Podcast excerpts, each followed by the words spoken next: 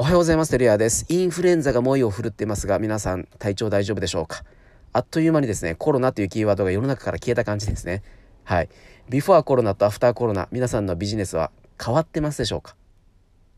変わった事例をですね、うちのクライアントの事例でご紹介したいと思います。沖縄県医師会というですね、県内のお医者さんをまとめている組織がありまして、ここがですね、毎年医師会館という那覇にある施設で、お医者さんを100名以上集めてですね、3時間の3コマの講義を受けることによって、発行する資格っていうのがあります。これ受けないといけない国からの定めなので、お医者さんを絶対受ける必要があるお医者さんですね、産婦人科系なんですけども、受ける必要があって、これをですね、コロナになって一箇所にお医者さん集めることができなくなって、オンラインコースを作りたいという相談があって、うちが3年連続、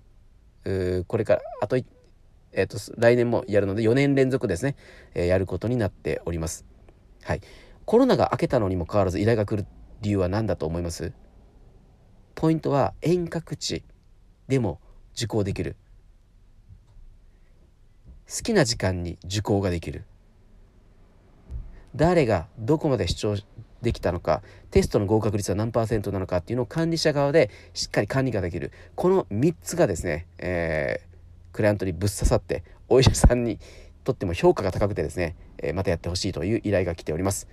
Thinkific っていうプラットフォームを使っておりまして、これを使うとこういうコースを作ることができるので、もし興味がある方は、ぜひThinkific 日本語と検索していただけると、うちのブログが出てきますので、ご覧になっていただければと思います。アフターコロナ、変わったところと変わってないところ、大きな差が出てきます。皆さんはいかがでしょうか？今日も一日頑張りましょう。